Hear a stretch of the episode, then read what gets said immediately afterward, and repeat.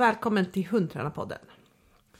Har du vägarna förbi till Västervik så är ju Västervik definitivt en av Sveriges trevligaste sommarstäder. Men vad som är ännu mer definitivt är att den absolut trevligaste hundbutiken ligger i Västervik, nämligen Jami Hundsport. De tillverkar sina egna leksaker och man kan bestämma vilka material, vilka former, ja precis allting. Och så fixar de det på plats. Och förutom det så har de ju hur mycket som helst i redan färdigtillverkade leksaker. Och jag skulle vilja säga att det här är Sveriges snyggaste hundbutik också. Så det är värt ett besök bara för att gå in där och se.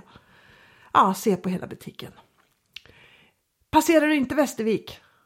www.jamihundsport.se Där hittar du de allra bästa hundgrejerna. Det här avsnittet fortsätter med frågor till Siv Svensson från er lyssnare. Så vi kommer helt enkelt bara att köra på med nya frågor. Är du redo Siv? Jag är klar. Perfekt. Då ska du få lite cheferfrågor. Båda, okay. båda de här frågorna är ganska långa, men jag läser dem helt och hållet. Får se om du kommer ihåg det här också. Jag var Ja. på en utbildning för SIV för ett par år sedan. Eh, antagaren 5 saknar tidsuppfattning står det. Och med på kursen var en speedad pipig chefer. Med reservation för att jag har dålig tidsuppfattning och, och ibland också dåligt minne så ställde sig Siv och kastade boll med hunden. Alltså kastade iväg bollen en kort sträcka. Eh, Chefen hämtade och lämnade och Siv kastade igen. Efter ett tag började Siv ge kommando, kanske sitt eller något sånt och så kastade hon igen. Efter en stund var, fokuser- var hunden fokuserad och växlade väldigt fint mellan lek och jobb. Siv är inte bara indianhövding utan även trollkonstnär i mina ögon. Min fråga är, hur fasen får man, hur fasen vet man vad som bäst hjälper en hyperhund att koncentrera sig? Det vanligaste uppfattar jag är att använda sig av koncentrationslekar som omvänt lockande och indianen direkt. Men är det ibland små, smartare att låta hunden blåsa ur sig? Och i så fall i vilka lägen? Tack för bästa podden. Ja. Eh, Kommer du ihåg händelsen? Det beste hvis man har Nei, faktisk ikke. Så jeg satt og tenkte Lurer på hva jeg tenkte da. Hvorfor jeg gjorde det. Og det var tydeligvis veldig smart. ja, nei, hvis man har en hyperaktiv hund, det kommer an på om man har en hund som er veldig fiksert på belønning, eller om man har en hund som er veldig fiksert på alt mulig annet. Eh, tenker jeg kanskje man kan skille på de to, da. Oh. At det finnes hunder som har masse energi, og så er de veldig nysgjerrige i tillegg. Sånn at de vil gjerne springe bort til alle eller kikke på alt. Og med en sånn type hyperaktiv hund, så tenker jeg at det viktigste er struktur. Litt som jeg prata om i forrige pod, det der med at man har en startboks hvor man starter og avslutter treninga. For å sørge for at man bare fyller på rett konto når hunden er ute og trener. Og I starten så er det ganske korte sekvenser for at det skal lykkes, og så lengre og lengre. Og jeg bruker å tenke det er litt som hvis man har Selv om man ikke kan sammenligne hunder og barn, men hvis man har et eh, hyperaktivt barn, så trenger det eh, rammer og struktur. Nå skal vi gjøre dette, nå er det det her. Litt hjelp da, til hva de skal gjøre eh, når. Og det tenker jeg med en, en sånn type hund er veldig viktig. At vi går inn og sier nå skal du gjøre det her, og så får du komme ut 30 sekunder hvor du skal gjøre det her, og så tilbake igjen. Og da, når de ligger i denne startboksen, da kan de få gjøre hva de vil. De kan få ligge og glo, eller de får ikke lov å gå derfra, da. Men idet jeg tar de ut og vi skal trene, da er det fullt fokus. Mm. Så det er um, og, og hvis man gjør det her, blir det etter hvert en vane. Og da er det mye lettere når man da legger på mer størninger, da, eller går ut i andre miljøer. Så, så det er én ting. Og så en annen ting er at man har belønninger som er verdt å jobbe for. For om man har en veldig nysgjerrig hund med veldig mye aktivitet eller intensitet, så er det lett at våre belønninger blir veldig kjedelige. Veldig tråkige. De blir veldig lugne. Og da blir jo alt det andre som er i bevegelse, mer spennende enn våre belønninger. Så jeg bruker å tenke at belønningene skal være i fart, fordi fart fanger alltid fokus. Og egentlig så kan man sammenligne det med en geopard som er ute på jakt. Eh, hvis du kan se for deg det, at den smyger seg opp mot antilopen. Det er fokus. Det er akkurat sånn fokus, eller nesten sånn fokus vi vil ha, men samme konsentrasjonen. Og hvorfor har den det? Jo, pga. at den er klar til å springe etter det antilopen stikker. Så hvis man kan få inn det i treninga på en sånn hund, at de er veldig fokusert, fordi plutselig så springer du av gårde når du skal belønne. Eh, det tror jeg er et veldig bra tips. Mens det motsatte ville vært at man står stille, kanskje gir godis, hvor man tenker at man skal gjøre hunden lung. Ja, det är, det, det är ju väldigt många som, eh, som, som, får, som, upp, som får det rådet att ja, men om Ja. du har den här hunden behöver du belöna. Den ska du inte leka med. Utan den kan och jag, kan, jo, jag kan jo på en måte forstå logikken i det. At man tenker at å, denne hunden är så het eller har så mye aktivitet at vi måste få den roligere, altså lugnare. Men, eh, men, men det Jeg har i hvert fall ikke fått til å gjøre det på den måten. Det, det, og det samme gjelder om man eh, trener konkurranse eller man tenker eh, hverdagslydighet. At hunden skal klare å konsentrere seg rundt fugler eller hunder som springer løse så må ofte mine belønninger være mer action, eller i hvert fall skal være i fart, så det er verdt å følge med. Ja. Og så, hvis en andre type hund, hvis man tenker en hund med mye intensitet, er jo de som har veldig, veldig lyst på belønninga si. Og dermed får veldig, veldig mye intensitet. Men jeg vet ikke om det var kanskje det, om det var det hun mente. Det, ja, Men med en det, sånn hund, så det vet vi jo ikke Ja. riktig, eftersom eh, ja, eftersom ikke du kommer ihåg exakt hvilken det var da. Men, men, men, Men hvis vi sier at vi har en hund da, som er veldig veldig intens fordi den har så lyst på belønninga, så er jo kanskje lett, har lett for å lage lyd i treninga, da. ja. Så er jo alltid spørsmålet skal man la hunden blåse ut før trening, eller skal den konsentrere seg. Og jeg hadde en malle som var veldig høytemperert, og òg hadde veldig lett for lyd. Og jeg testa mye hva, hvordan skal jeg varme opp så jeg får han best mulig på trening. Og prøvde det her med liksom, ok, la han springe, la han få ut energi, sånn at han er litt roligere etter vi skal trene. Men det virka nesten mot sin hensikt. Ikke med en gang, men over tid så ble det verre. Og det som jeg kom på da, var egentlig nå så fyller jeg på feil konto. Han bare får øve seg på det som han allerede er god til, å springe. Og det han trenger å øve seg på, er jo det motsatte. Å være konsentrert og rolig.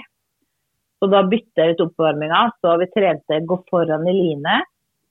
Vi trente på at han skulle gå bak meg, i liksom nøyaktig posisjon bak, og følge mitt tempo. Og så trente jeg søk og markering. Jeg hadde med en liten ting som han søkte etter i, i gresset eller der vi sto og venta. Og det fungerte mye bedre.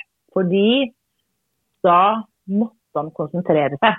Og da fikk han i rett modus da til vi skulle inn på banen. Mm. Jeg vet ikke om det var noe bra svar, det var jo to helt forskjellige svar. Men, men, men litt så kommer det an på ja, hvordan type hyperaktiv man mener. Ja, ja. Ja men det, det, det tycker jeg var bra svar. Vi, vi skal hoppe over på en, en, en chefer til her da. Jeg har en fråga Siv. Ja. Siv. Hoppas verkligen att hon har någon bra idé på lösning för läget börjar bli riktigt jobbigt. Nu ökar pressen här. Eh, min fråga är hur ska jag få min hund lugn i bilen?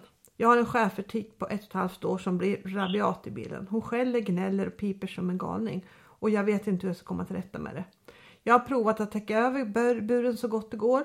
Men nog hittar hon någon glipa eller springa där hon kan se allt som rör sig utanför. Och det drar igång henne ordentligt. Jag vet att det här är inte någon regelrätt fråga i den bemärkelsen. Men jag hoppas ändå att jag kan få några tips på hur jag kan göra. Tack på förhand.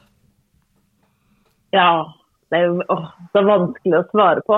Men hvis jeg skulle tenkt ok, det var min hund som gjorde dette, så det første jeg ville tenkt på er hvordan er hunden når den er i bilen, når bilen står stille. Jag, Och så fatt, kanske jag, att- jag fattar för det, är, att, det är, att det här är när bilen står stilla. Aha! Ja, för det, så det är ikke här de att- kjører? Nej, jag tror inte det. Utan det är när, när liksom, de skriver att prova täcka över buren så gott det går. Men att hitta någon glipa springa där de kan se allt som rör sig utanför och dra drar igång henne ordentligt. Så jag, jag, jag tror att alltså, när bilen bilen står enkle, stilla. det enkle svaret på den frågan er parker så ikke hunden kan se ut. For jeg har, nå vet ikke mm, hvordan det her ser ut, av hva slags lede, men jeg har hatt en del maller som har akkurat det at de enten vokser bilen eller syns bare det er gøy å ligge og skjelle. Og det enkleste da, fordi jeg kan ikke være der hele tida, det er bare å parkere så ikke de kan se ut. Så da parkerer jeg en liten bit bort fra treningsbanen, og så med bakparten der buret inn mot skogen. Det er egentlig det enkleste. Ja. Og ved å gjøre det, så sørger jeg for at ikke de får øvd seg på det. Eh, og så, hvis jeg skulle trent på det Jeg vet ikke om det Det, kan, det går sikkert, at det er sikkert noen som har Men jeg har ikke fått det til. Jeg kan få det til når jeg sitter der, at jeg kan belønne eller trekke over eller si nei når jeg sitter der. Men det vil jo ikke fungere når jeg går derifra. Um, I så fall, det eneste jeg kan komme på som man kan trene på, er jo at hunden skal ligge med åpen burdør. Og trene på at man går lenger og lenger unna og lenger og lengre tid uten størninger, da, så klart, i starten. Om det kan få hunden til å tenke mer på en oppgift, da. Men hvis det hadde vært min hund, hadde jeg bare parkert, så ikke den så. Mm. Ja. Mm. Det er liksom, ja, svårt når man ikke kan være der. Ja, det er lett at det blir fylt på fel konto da, når, når man som sagt när, när man inte kan vara där. Så kan man ju också såklart eh, eh, ge något att tygge på eller hålla på med. Ja, Det kan, det kan ju vara värt ett försök då. ja precis. Riktigt. Noen ganger så er jo ting enklere å løse enn man kanskje ser for seg, selv om det andre ganger, eller de fleste ganger, er veldig svårt å løse. Så kan det noen ganger være veldig enkelt. Ja, ja. Mm. Jag tror också det kan vara smart med, med det här med öppen dörr och framförallt det här också träna på vad ska hunden göra när jag tar ut den? För att det, Ja, jag tror att det ja. ligger lite, lite sådär också att hunden kanske kastar sig ut och är liksom helt galen när den ska ut. Då skulle jag Ja. träna på det här att du kan öppna dörren och hunden stannar kvar. Jätte, jättemycket. Du kan öppna dörren, hunden står lugnt, den får gå ut. Och att man liksom jobbar med den delen för det kan också göra det hela lite mer lugnt liksom. Absolutt. Så att eh, Det man, tror man kommer inte ut om man liksom inte om man inte lugnar ner sig lite och då får man kanske börja med att hunden bara dels kan stanna kvar först i sin första läge och sen så vara lugn en sekund och sen så vara lugn längre och längre och längre. Det kan Og vara så, kan- ja, och så kanske også tenke litt på er det første hunden får gjøre når den kommer ut. ja, At, det, at kanskje man ikke da skal rett inn på treningsbanen og dra opp hunden, men at man skal gjøre noe annet først. ja, Gå Ja. en, kanskje ikke bare gå en tur, for da kan den være like vill og galen, men et eller annet hvor den får konsentrere seg. da. ja, Og så tror jeg òg at hvis man vil at de skal liksom, slappe av i buret når ikke det er forstyrrelser, så er det jo bra når man har Og nå har jeg sprunget en runde, eller nå har jeg trent ganske hardt når hunden er veldig sliten, kommer til å sovne. Da kan jeg legge den i buret, og så kan den få sove der litt, så den får kjennelse av åh, buret. At ikke det alltid er OK, det er tidlig på morgenen, vi skal av gårde på trening, hunden er skikkelig ladda, vi putter den i bilen, kjører bort. At man, eh, at man prøver å få inn en, en annen type forventning da, til å være i buret. ja.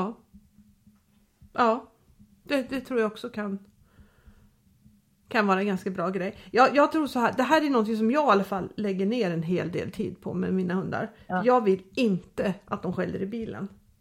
Och Nej. inte att de skäller i buren på något sätt. Så det här tränar jag på ganska mycket när de är små.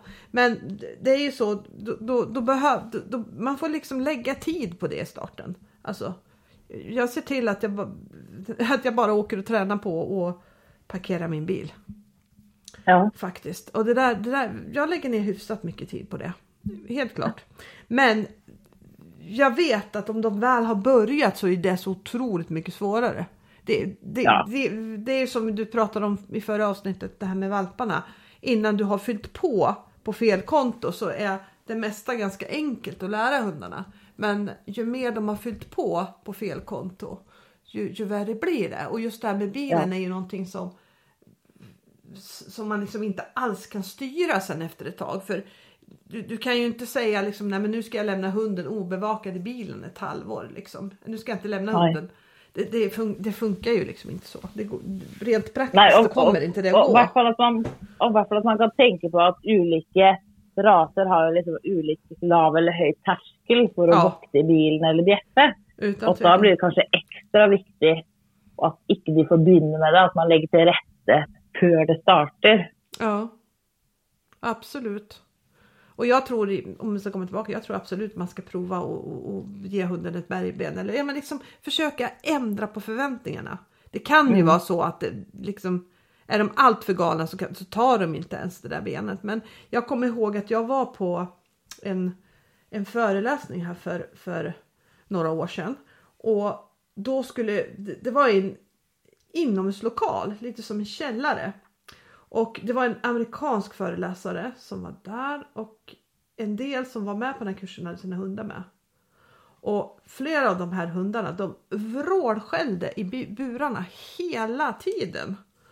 Och det där var ju, alltså, ja, jag, jag tycker det är jättejobbigt. Jag, jag, jag har lite svårt att, att, att palla det, liksom, speciellt inomhus. Och så var det ju var det väldigt svårt att höra vad, vad föreläsaren säger. I alla, fall, I alla fall på engelska. För på svenska så kanske man inte behöver, fo- fokusera. Men när de pratar engelska så behöver jag koncentrera mig ganska hårt för att liksom, ja, kunna lyssna. Då. Men det, det var i alla fall väldigt, väldigt stökigt. Här. Och sen dagen efter så var det någon som kom och hade några mejben med sig faktiskt och gav till de här hundarna. Och det vart faktiskt Ja. otroligt mycket tystare. Och då tänkte jag också på det där precis som du sa, för fan vilken enkel vilken Ja. smart och enkel lösning det där var faktiskt. Även om det inte var helt tyst var det otroligt mycket tystare så att det liksom Ja. gick att fokusera och höra vad folk sa och liksom sådär då. Og så tenker jeg det kommer jo litt an på hvorfor de liksom skjeller og holder på i bilen også. Ja, For jeg har hatt mange hunder hvor man kan trene på det, fordi det bare er Kom igjen, slipp meg ut! Jeg vil ikke være her. Men hvis de syns det er gøy å bjeffe på de som går forbi, da syns jeg det er litt vanskeligere å få bort. Mm, fordi da mm. får de jo hele tida Haha, det var gøy. ja.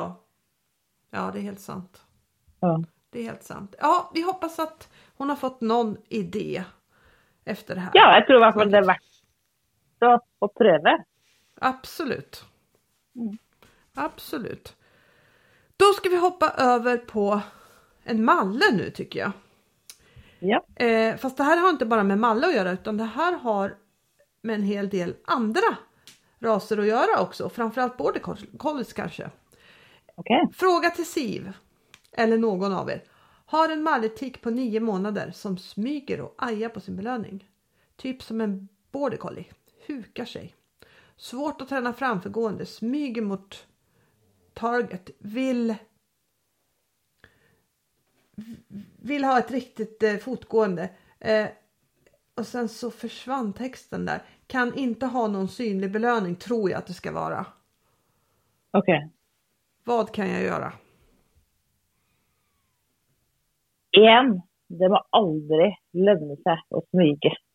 Det får, de, det får vinnere aldri lov å gjøre.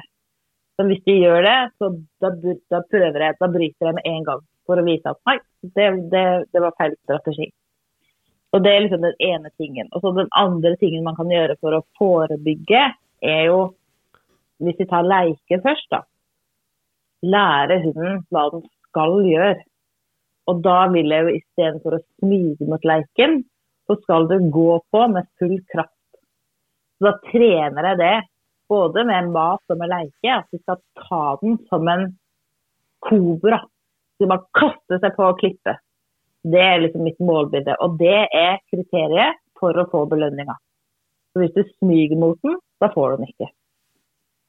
Så det er den ene tingen jeg trener på. Og det samme kan jeg gjøre hvis jeg får uh, smyging til target, da. Det sa hun hadde problemer. Ja. Så tenker jeg hva er det motsatte av å smyge? Og det er kanskje å hoppe, da. Så da ville jeg sagt ok, kriteriet på targeten er at du skal bort og så gjøre et hopp. Gjøre en hoppstå på den. Da får du belønning. Fordi da går det ikke an å smyge samtidig. Ja, just det.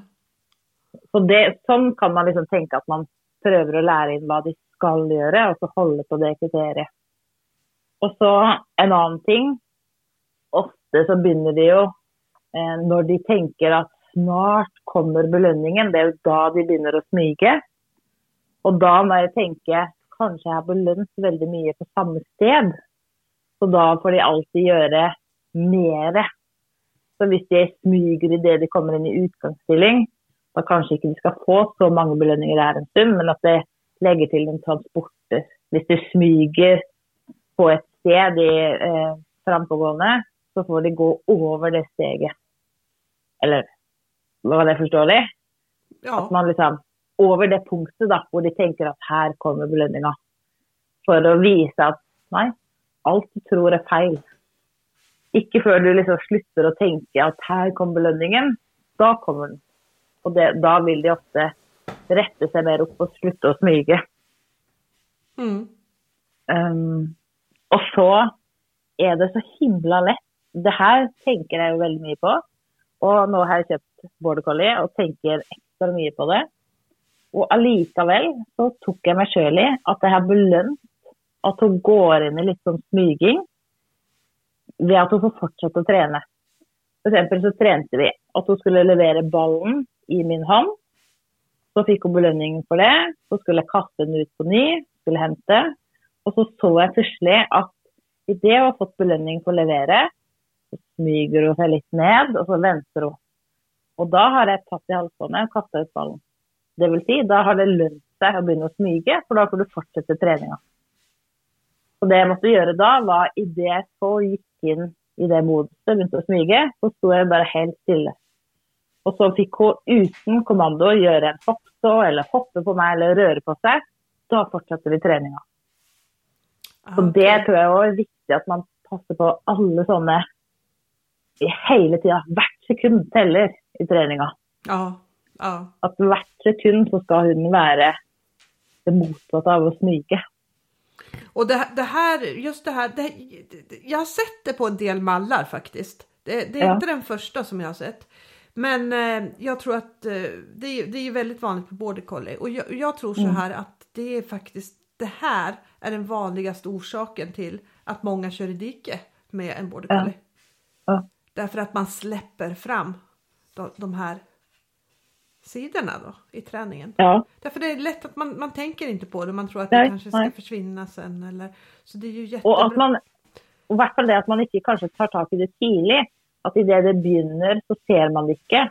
Og så når det har gått en stund og det blir et større problem, da ser man det. Ja, Og da har man allerede fylt så mye på feil konto at da Ja. tar det mye lengre tid å fikse det. da. ja, Og det er derfor jeg ja, F.eks. når man går fot, da, så trener hun en fot ved først ha mat i handa, og så når maten er borte, så er handa som en slags kinntarget, da, eller en garasje de skal gå mellom min hand og min fot.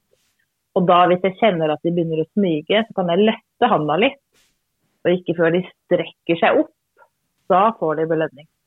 just det. Sånn at jeg hjelper de til å gjøre noe annet da enn å smyge. Ja. Ja. Och en sak där som jag kan, det har ju, det, det, det kanske det, kanske, det gäller säkert inte för mallen men det gäller för många border colliesar att det, det är sällan en bra idé att låta dem sitta vid sidan och följa med på vad som händer på plan. För det finns ju Ja. ingenting som är mer självförstärkande för en border collie än för, för att följa med i sånt som rör på sig. Ja. Ja, for igjen så fyller man det på feil konto, da. Selv om Ja. man ikke trener, så det de gjør ofte, blir de gode på. Ja, Og i hvert fall hvis det er noe som de syns er litt gøy i tillegg, Ja, helt så er det Jeg syns det var en som forklarte det veldig bra, som heter Michael Ellis i USA, som sa at hvis man har ulike problembeteende, da, og smyging kan jo være en sånn ting, som er selvbelønnende for hunden, så skal man tenke på det som at hunden er en alkoholiker. Det vil si, den må, hver gang den får gjøre det, så er man på en måte tilbake til dag én. Så de kan, oh. Akkurat som alkoholikere kan ikke ta én drink engang. Det vil si, en border collie eller denne mallen kan aldri gjøre det bare én gang. Fordi da er det tilbake. Fordi det er så selvbelønnende, da. Mm. Mm. Det var en bra, det var en veldig bra forklaring, syns jeg. Ja. Veldig bra. Ja, da skal også, vi... Ja. Ja. Hadde du noe mer? Nei, Og så kan man jo òg tenke på Fra du sier bra til hunden faktisk har belønninga i munnen, alt det blir jo også belønt. Så hvis hunden går fort, og så sier jeg 'bra', og så tar jeg etter ballen, og da huker hunden seg ned og begynner å eie, og så kaster jeg ballen, så har jeg jo belønt det, da. Ja. Så igjen tilbake til at hvert sekund teller Ja. Når man trener. Ja. Ja. Ja. Och det gäller for för allting det där. Det, det är också en sån Ja. om vi säger att, eh, att det här det hunden gör ofta blir den bra på, eh, om det är kanske det viktigaste, det viktigaste citatet så är det att varje sekund räknas. Det kanske är eh, det näst viktigaste som vi jobbar på utifrån träningen. ja. Faktiskt. Ja, ja, men kul och bra fråga och det jag tror är ett ganska vanligt Ja. bekymmer. ja. Nu ska vi hoppa in så här. På två, en, en fråga som du faktiskt eh, svarade lite på förra gången, men vi tar, vi, vi tar den ändå. Hur arbetar du med en hundtyp som inte har så mycket träningsdriv?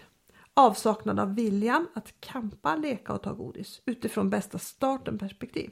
Är det ett hopplöst fall eller kan man arbeta upp träningsmotivationen hos en sån hund? Ja, interessant fråga. Det, det kommer jo an på hva slags hund det er. Jeg bruker å liksom se på meg Hvis man kan se for seg at man har et basseng, og så med visse hunder, så er kanskje det bassenget, og vi sier at det er treningsmotivasjon, da, det bassenget. Så er det bassenget halvfullt. Og da tar det ikke så lang tid å fylle opp til å få en hund som er veldig motivert, veldig engasjert for å trene. Hvis du har belønninger som er veldig mye verdt på hunden, så kan vi si det er liksom ti liter med vann da, som du heller oppi. Så for hver belønning så heller du oppi, så blir det fullere og fullere. Da går det ganske fort. Mens på andre typer hunder så begynner man med dette bassenget, og så er det kanskje bare en bitte liten dam i bånden.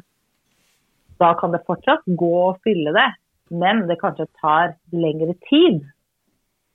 Og så sier vi belønningene er kanskje ikke verdt ti liter vann, da det er ikke vært så mye for hunden. I starten kanskje hadde det vært én liter. Da tar det jo lengre tid å fylle opp. Men det går. Alt går. Spørsmålet er bare hvor lang tid det tar, og hvor mye arbeid man er villig til å legge ned i det. Mm. Men da tenker jeg jo kanskje mest liksom på sånne hunder som er veldig vanskelig å trene. For jeg tror mange ganger så kan det være lettere å fikse det enn man tror. Jeg har i hvert fall mange ganger tenkt nei, dette kommer ikke til å gå. Det. Og så har jeg likevel forsøkt og så sett at oi, men det går jo. Man kan jo gjøre veldig mye ved trening. Og da igjen, prio én, la hunden jage belønning. Lær hunden å jage og fange belønning. Jeg husker jeg så, Vi prata om det her med geoparden som er på jakt. Og hvis man har sett sånn der lure coursing, hvor de løper på en sånn bane, Aha. så så jeg en film med Richback som løp på en sånn bane.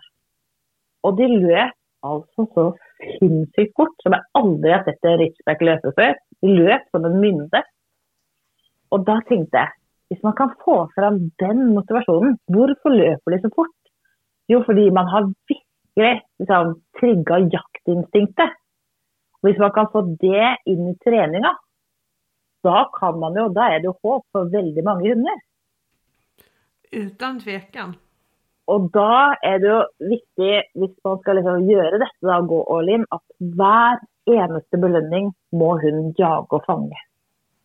Og hvis man klarer å holde på det med både mat og leike, det, altså det er som å skru på en bryter. Det, og igjen, det tar jo ikke Det er jo ikke gjort i en fei, da det tar litt tid. Men da bygger man inn en vane hos hunden og en annen kjensle for trening Mm. enn om de får mange belønninger når de står med alle fire bein i bakken. Absolut. Eller altså, det som lett blir med den hundtypen at det blir mye tjat i treningen. Og det har jo ofte enda større effekt på den typen av hund. Det er jo liksom den andre delen, da. At det, det viktigste er jo belønning. Vi har jo en sånn fin modell som heter engasjementtrappa. Hvor steg én, som du skal sjekke av, har du bra belønninger som hunden virkelig vil ha. Og hvis ja, hva skjer når du tar bort belønninga? Sjekker hunden inn eller ut? Og hvis hunden sjekker inn, hvis du kan lære hunden din det, og der har vi fire perfekte øvelser for å lære hunden det, så blir å lære øvelsene, som er det øverste trinnet, så utrolig mye enklere. Det, da blir ikke det så vanskelig, da. Men hvis man har litt dårlige belønninger, og så da er det jo mye lettere at man må mate på hunden, for da er det mye lettere at den sjekker ut. Da blir det kjempevanskelig å trene på øvelsene. Mm. Så jeg tror, men jeg tror hvis man har en vår hund, så må man bare tenke OK, det kommer til å ta tid, men det kommer til å gå. Du må bare ikke gi opp. Det tror jeg er viktig. Ja. ja, det tror jeg også. At man liksom ja, kjemper på. Og, Ja. og med litt med godt mod også, faktisk. Og så tenker jeg jo at det er lov å si med noen hunder at OK, dette var for mye arbeid til at jeg, at jeg orker å holde på, eller til at jeg finner noe glede i det. Da er det bedre å trene en annen hund. Det er Mm. også lov å si. Ja, enn at man stadig blir besviken på hunden, og da kanskje man blir litt urettferdig. og Da kanskje man ikke trener så bra. At det er liksom den, den andre delen av det. Men på, på veldig mange hunder så går det. ja, ja, Ja. Det er jeg helt enig med faktisk. Men det kräver, jo, jo mer svårflørtet hund man har desto mer kräver det fra, från oss som trenere. Ja. Utan Og jeg tror det finnes jo eh, mye man kan gjøre sånn i hverdagen også da, for å få en sånn hund mer på. At man f.eks. hvis man er ute da, og så skal man eh, spille litt fotball med barna, og så ser man at hunden blir litt interessert, ja, men da skal du benytte den sjansen. Og så får den kanskje springe etter fotballen eller være med og leke. At, man, at det behøver ikke være nå har jeg bestemt meg for å trene, men at man kan ta det litt mer på sparket. Og så tror jeg en annen ting også. Jeg hadde en gang en border collie som var Jeg tenker jo alle border collier liker å leke. Dette var en border collie som hadde vært tenkt som gjeterhund. Passa ikke til det. Så skulle jeg ha ham litt og se om jeg kunne trene med ham. Og da tenkte jeg ok, det første jeg gjør, begynner å leke. Og han hadde null interesse for å leke. Han bare kikka på meg, kikka bort, gjespa, slikka seg rundt munnen. Jeg forsøkte alle mine triks i verktøykassa ved å være veldig morsom eller litt mer stille, bytte leike. Ingenting hjalp. Og så fant jeg ut OK, det som jeg trenger å gjøre her, jeg må lære ham hvordan han skal leke. Og jeg visste at han ville ha mat, og da tok jeg en frolik, tredde den på et snøre, og så fikk han begynne å jage etter og fange den. Og så kunne jeg sakte, men sikkert over flere uker utvikle det til at det ble en leike. Og når han først begynte å leike, da var det ikke å skru på en bryter. Da kom intensiteten, og da ble det bare bedre og bedre leik. Eller som konaen, da, som har vært kjempevanskelig å belønne. Fordi han er interessert tre sekunder, og så er han ferdig. Han er veldig nysgjerrig, men han har, det er ikke så gøy å holde på lenge. Da har jeg faktisk trent han til å dra i en leike for å få godbit. Og dra lengre og lengre. Dra, levere, dra hjem, så får du godbit. Ja, Og så på den måten så har jeg klart å forlenge stundene han kan leike. Også når han ikke får godbit, da. Så at det, det fins masse man kan gjøre. Vi har jo også i, i den medlemsbloggen vår så ligger det jo en film om hvordan jeg har jobba med leiken på han for å få den bedre. Ja, just det. Just Mm. det. Och det. Ja. Det, det har vært jättekul å følge med på.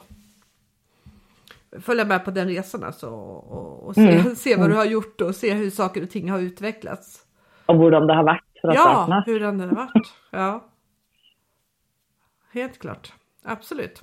Då ska vi få en fråga til som vi har fått på PM. Hur tänker du Siv kring lydnadsträning på en träningsplan mm. kontra vardagslydnad? Bäst var dag står det inom parentes.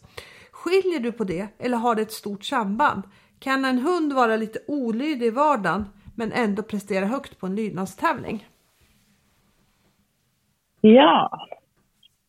Altså, eh, det her har jeg tenkt litt på hva som er likt og var er ulikt på hverdagslydnad og tevlingslydnad. Og det som er likt, er jo tanken om at det hun gjør ofte blir den god på. Og at ting den gjør i hverdagen påvirker det som skjer inne på treningsbanen. Mens det som er ulikt, er at inne på treningsbanen, der er jeg enda mer nøye på å få rett intensitet. Um, mens det er ikke så viktig i hverdagen. Så det er liksom det som er likt og ulikt, da. Ja, Men eh, også om hunden får lov å være ulydig, ja absolutt. Jeg vil nesten at mine hunder skal være litt ulydige. Fordi da føler jeg at jeg får fram enda mer intensitet, da. Og da føler jeg ja, ja jeg får fram enda mer intensitet. Men, men det er veldig forskjell hva de får lov å være ulydige på. For det som jeg alltid tenker da, hvis jeg skal slippe opp på noe, er hvem går dette utover? Hvis vi sier OK, skal hunden få komme opp i sofaen eh, når jeg sitter der? Hvem går det utover? Ja, det går utover bare meg. Ja, det kan den gjøre. Det bryr jeg meg ingenting om. Skal hunden få springe etter naboens hund når den går forbi? Hvem går det utover? Av den stakkars naboen som blir skremt? Jeg som blir sint og redd og flau? Og hunden min som da må være mer i band, ikke får lov å være løs. OK, den får ikke lov å gjøre det. Som for mine hunder, de får lov å gjøre veldig mye, men de får ikke lov å springe bort til folk eller dyr. Det er jeg kjempenøye på, det er jeg ganske streng på. Men de får lov å hoppe og stjele godis fra min hand, eller hoppe og stjele leiken, eller være litt ulydige sånn, da. Det syns bare er bra. Fordi det går bare utover meg sjøl. Og så fordi jeg har trent mye på å være med de og leke med de og smyge på de, da har jeg en start- og stopp-knapp.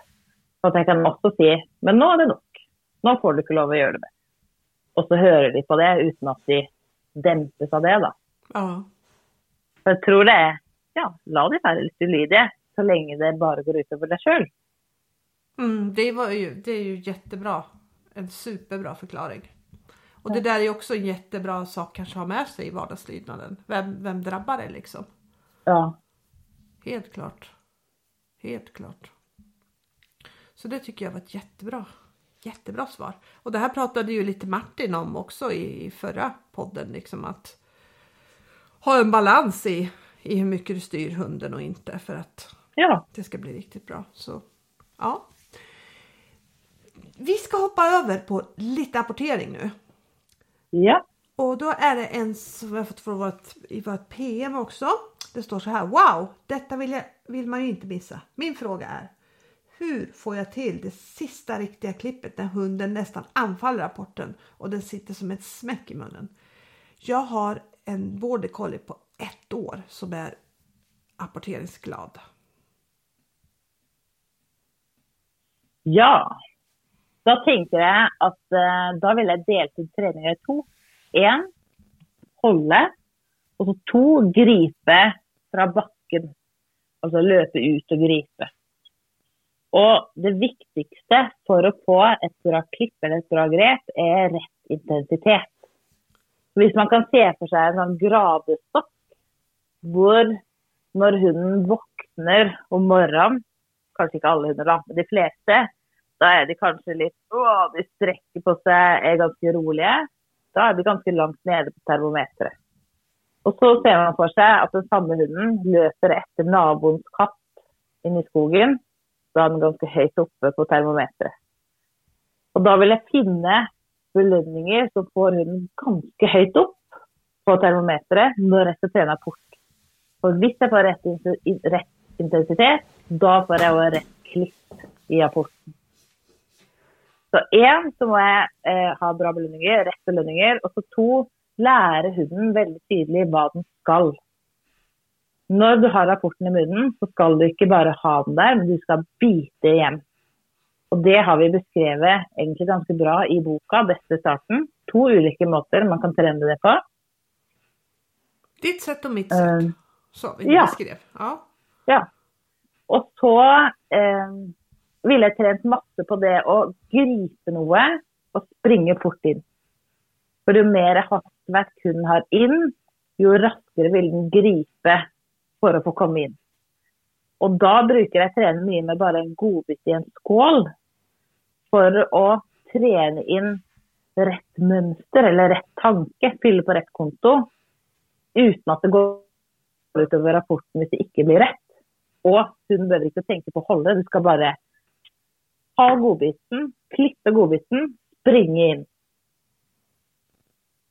Og så kan man gjøre det samme hvis man har trent inn bytteleik, bytte med to leiker. At hun skal gripe og springe fort inn. Og der bruker jeg egentlig å ikke trene så mye springe ut. Jeg setter ofte hunden ved matskåla eller leiken eller senere rapporten. Så de bare får springe ut én meter og gripe, og så er det kanskje 20 eller 30 meter inn for å få maksfart. Ja. Og det var liksom kort mine beste tips for å få bra klipp i rapporten. Yep. Og så må jeg jo bare si, dette kanskje blir en veldig lang podd, men med Eddie så har jeg virkelig fått utfordra mine evner som hundetrener for å få han til å holde rapporten. Og jeg har forsøkt alle mine gamle triks, mine gamle belønninger. Det har ikke gitt så veldig resultat. Ikke før jeg begynte å kaste godbiten i en skål, eller bruke sånn godbitmaskin, sånn Manners Minder, som belønning. Da fikk jeg dem til å holde. Og da forsto han konseptet. Ah, OK. OK. Ah. Så man skal være litt man kan jo være litt kreativ sånn helt i starten når man tester belønninger. Da. Ja. Då ska vi fortsätta på apporteringstemat. Det här är, hur skulle du bäst träna metallapport? Det har blivit ett jobbigt moment. Eh, eh, och det känner min uppmärksamma hund och, och, då vill hon inte ta den utan skäller på den bara. Mitt mål var att tagga henne på leksak. Hämtar du metallen så får du leksak. Men eh, och sen har hon, skriver hon att hon har lindat apporten Eh, och det har funkat liksom funkat bra. Men sen så har hon kastat den en gång och kommit tillbaka i samma läge ungefär. Att hunden inte okay. vill ta den och skäller på den. Så hur... Ja, en så ville jeg tenkt at du må få den vanlige apporteringen veldig, veldig bra. Og kanskje spesielt det där at hunden springer ut og griper uten å tenke. Fordi da er det lettere at man kan smyge inn metallapporten sånn innimellom. Og så merker ikke hunden at den er den før den er på vei inn. Um, for da har du liksom hunden i rett stemning, mer enn hvis du her er metallen, denne liker du ikke, vi kaster ut denne. Så er hunden allerede i feil stemning. Eller feil modus. Så det, det er liksom én ting. Trene den vanlige porten. Og så to, tren med mange ulike gjenstander som ikke er metallapporten, men som er, har plass medisinrør, ja, alle mulige. Tjukke og tynne og tunge og lette og harde og myke. Fordi da syns jeg det er lettere med metallapporten. Jeg trente i stad med Konan på metallapporten. Og da trente jeg med en sånn brakkonøkkel, heter det det? Ja, jeg tror det. Sånn som man får med møblene fra Ikea. Ja. ja. Eh, Sånn at man begynner med at de bare blir vant til å ha ulike materialer i munnen. Og så Det tredje er jo at man kan teise midten hvis du syns det er ekkelt å bite i metallen. Og da bruker jeg alltid gjennomsiktig teip. Og så kan jeg først teise hele, sånn at de får liksom et positiv forventning til metallen. Så kan jeg begynne å teise i kryss, og så mindre og mindre teip. Ja. Men det som jeg faktisk skal teste nå med Eddie, jeg har bare gjort det tre pass, det er å gjøre det i en helt annen setting. Så er er veldig, veldig nysgjerrig, og så har han jo trent litt søk, litt oppletende. Så jeg setter han litt på banen, går jeg med metallen, gjemmer den i hendene mens jeg går nedover, kikker litt over skuldra, skaper spenning. Og så gjemmer jeg den bak noe. Og så Han må fortsatt sitte. Jeg stiller meg et stykke bak han. Så sender jeg han ut. Så han får leite den opp, og så apportere den. Fordi igjen, da har han en annen tanke når han løper ut, da. Enn at han begynner å tenke å nei, jeg tror kanskje den er litt ekkel. Og så har jeg i tillegg det gøyeste han vet, er hvis jeg springer og gjemmer meg. Han kan springe etter meg. Så da har jeg brukt det som belønning. At jeg springer bak en stol eller et skjul, eller Og så får han komme etter. Just det. Så foreløpig ser det ut som dette kan være en vei å gå. Og jeg skal nok gjøre dette en stund da, for å skape en veldig positiv forventning til metallrapporten. Før jeg gjør det mer og mer konkurransemessig. Mm. Mm. Da, skal du da skal vi då hoppa in på hva jeg faktisk tror er den siste frågan som vi har her. Ja. Og det är det är lite som det är lite samma. Hur kan man träna tungapporten för att få riktigt bra fart in? Och jag vill inte att hunden ska, ska släppa den på vägen för då är jag rädd att den ska få den på tassarna. Eh, Det som jeg bruker å gjøre, er å lære dem å bare holde den først. Og så trene mye på det. Og det jeg trener helt konkret på da, er at de kan sitte med den i munnen, løfte hodet og balansere den. Fordi jeg syns mange av mine som ikke har holdt den så bra, eller ikke løpt så bra, har vært fordi de ikke har klart å holde balansen, og så kanskje den begynner å skli, og så blir det litt ekkelt. Og da trener jeg på Du får den i munnen, du får belønning for å sitte og holde, og løfte hodet og sitte stille med hodet. Og så har jeg egentlig baklengskjeda det derfra. Så får du ikke bare sitte og holde, du får gå gjennom eller gjøre en inngang. Og så legger jeg på farta inn. Og da syns jeg det er mye lettere å få fart hvis jeg har en veldig forståelse og forventning til slutten. Oh. I tillegg til at det så klart helt sikkert har hjulpet at jeg har trent så mye apport med andre ting. da. At, de vet, at han vet at når du henter noe, så er det full fart inn. Just det. Just det. Og så bruker jeg når jeg trener på dette, for at ikke de skal miste den, så har jeg et snøre som jeg kan holde i. sånn at hvis de skulle slippe, så detter den ikke på bakken. Mm, det er jo smart Mm. faktisk. Og, og, jeg ser det, mina, mina brukskompisar eh, har på sista tiden ganske mye eh, trent på IPO-innganger med tungapporten. Ja, Så hunden får Ja. lämna dem framifrån. Eh, Ja. De har vanliga ingångar på de andra momenten, De har tunga apporten så har de IPO-ingång. För då slipper hunden svänga runt med, med, med, med apporten. Och det, det är ju, och speciellt vänsteringången är ju svår om du har en, om, när apporten är tung och hunden ska försöka göra någon slags snygg sväng och håller den inte riktigt ordentligt då, då blir det ju lite hipp som happ liksom, att hunden följer med apporten lite grann kan man ju säga. ja, Så ja. då kan ju, det kan ju också vara en sån sak som kan förenkla det ja faktiskt. smart. Ja. Det var inte så många som gjorde det eh, på den tiden som jag körde mycket bruks då, men nu ser jag att det är betydligt fler som, som gör det då. Som Ja. använder den ingången då.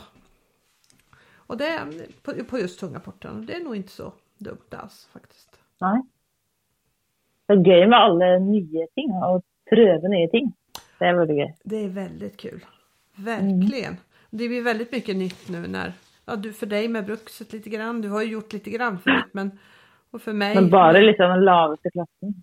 Ja, ja just det, då har du ju lite mer att, att, att, att jobba mot nu då. Ja, det är lite kul ja. att tävlingarna sätter igång här så. Ja, det blir veldig gøy. Det, jag tror att eh, det är lite enklare att träna målinriktat för de allra flesta då. I alla fall. Ja. Ja. Men superbra! Nu har du fått svara på jättemånga frågor i de här två poddarna. Jättekul og eh, supertack för att du ville vara med i Hundtränarpodden. Jo, det var bare gøy. Og så må jeg bare si at ingenting av det jeg sier, er jo fasiten på alt. Man må jo liksom ta alle rådene man får med OK, det er en ting man kan teste. Og det funker for veldig mange, og kanskje ikke for alle. Eh, for alle ganger jeg har tenkt det der kan man ikke gjøre, og så har jeg forsøkt det, så har det faktisk fungert. Sånn at man skal høre på alle gode råd, og så prøve, og så velge ut det som passer best for en sjøl. Det tror jeg er viktig. Ja, det tror jeg også. Det var et veldig godt avslutande råd faktiskt. Så jättetack för nu. Det här avsnittet sponsrades av Four Friends.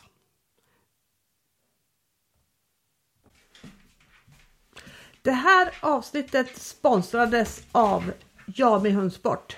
www.jagmedhundsport.se Bästa hundgrejerna som går att få tag på.